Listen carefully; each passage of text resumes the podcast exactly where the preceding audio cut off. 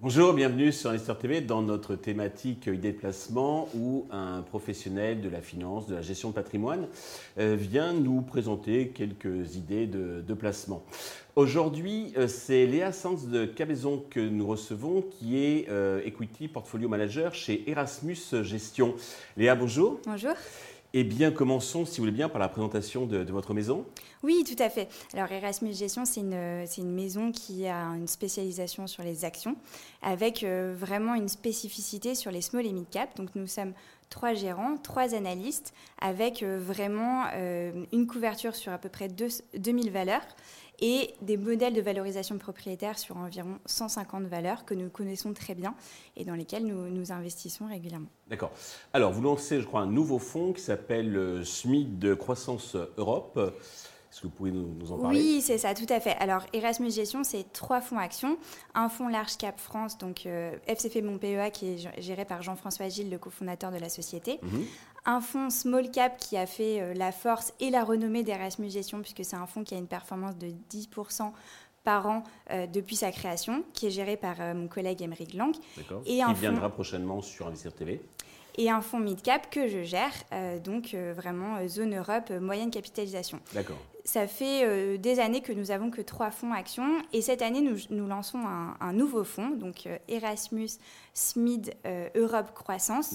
Donc ce sera vraiment une brique pure dédiée à la croissance sur la, sur la zone small et mid cap, co-gérée donc par moi-même et par Emmerich Lang. Donc vraiment une mise en commun euh, de nos spécificités sur les small et mid cap dédiées à la croissance. D'accord, sur l'Europe, hein, sur, le, thème Sur l'Europe, donc c'est une zone, je crois, particulière oui, sur le nord. Hein. Oui, c'est ça. Alors tout mhm. à fait. Donc c'est Europe euh, ex-Angleterre, donc hors de l'Angleterre, et c'est l'idée d'aller euh, chercher des petites sociétés, en particulier sur la zone nordique, avec de, très belles sociétés sur, focalisées sur des niches. En particulier en Suède, il y a, il y a de très très belles sociétés. donc c'est une zone qui fera à peu près entre 20 et 30 du, du, portefeuille euh, selon les idées. C'est vraiment une force euh, de, ce fonds-là. D'accord. Quel, euh, quel, genre de société donc Alors, nous, vraiment, ce qui nous différencie chez, chez Erasmus Gestion, c'est vraiment l'investissement par thème l'investissement par thème. D'accord. Euh, donc euh, c'est vraiment euh, comme cela qu'on construit nos, portefeuilles d'investissement donc historiques. Et là, l'idée avec Erasmus Mid Europe Croissance, c'est un petit peu différent. C'est vraiment d'avoir des thèmes structurels de croissance. Donc on a par exemple le thème mmh. digitalisation. Donc c'est vraiment toutes les sociétés qui vont bénéficier d'un basculement d'une offre physique vers le digital. D'accord. Par exemple, on peut citer SES e Imagotag. C'est vraiment la, société française qui fait des étiquettes euh, électroniques pour mhm. les supermarchés.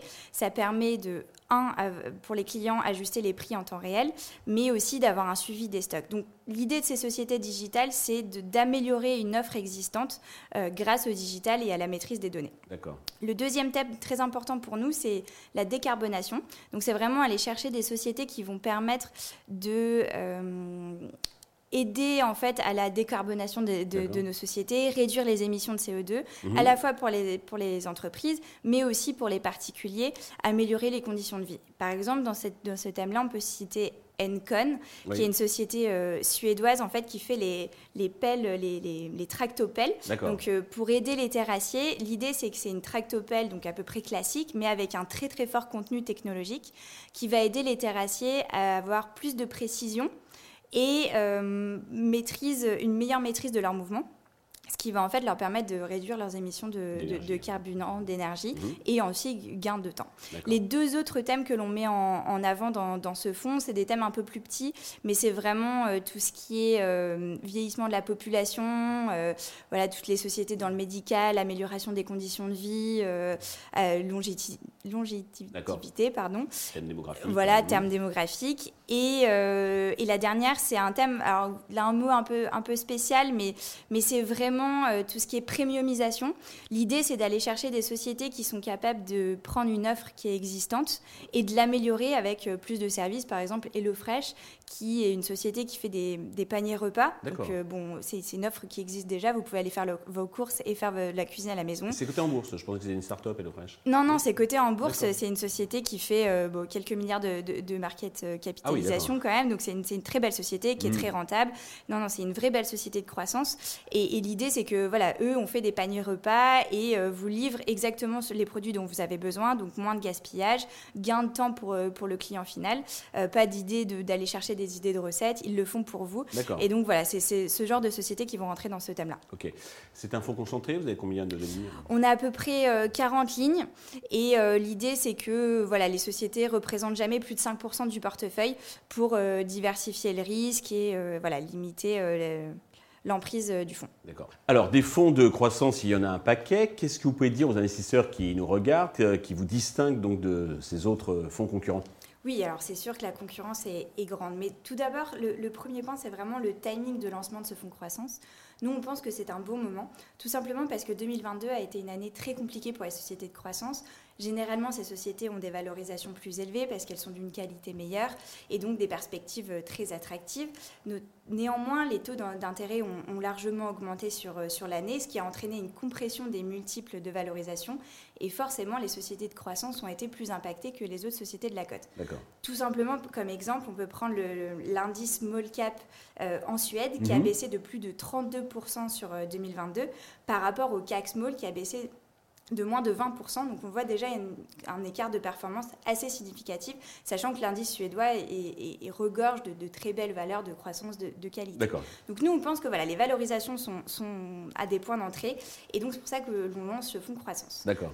Maintenant, qu'est-ce qui différencie euh, Erasmus euh, Smith euh, Croissance Europe de la concurrence? On s'est mis des critères assez sélectifs en termes de, choix de valeur. Mhm. Le premier critère, c'est vraiment la, capacité de, générer de la croissance des sociétés. Donc, on s'est mis un critère quantitatif de minimum 6% de croissance de chiffre d'affaires par an sur les trois prochaines années. D'accord avec une capacité d'amélioration des résultats. Donc vraiment une croissance structurelle long terme. Mhm. Le deuxième critère, c'est vraiment le critère d'endettement.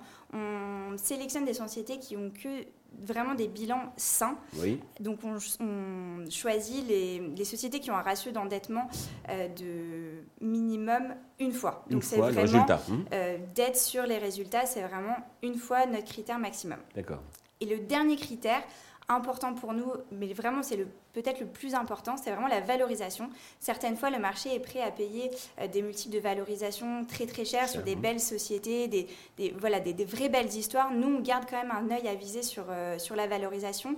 Et pour cela, on a un ratio, donc le PEG, donc c'est vraiment le prix sur la croissance des bénéfices. Mhm. Et on s'assure que ce, PEG euh, reste en dessous de deux fois. Donc voilà, donc s'il y a peut-être une conclusion à faire, c'est vraiment de belles sociétés, des belles histoires à des valorisations euh, qui, restent, euh, enfin, qui restent contenues. Et peut-être le dernier mot, c'est qu'on vise une labellisation ISR pour ce fonds, donc mhm. vraiment aussi des, des, sociétés qui rentrent dans ces critères ESG. Euh, e Léa, merci pour toutes ces précisions. Voilà une belle idée de placement pour nos investisseurs avec Erasmus SMID, Croissance Europe.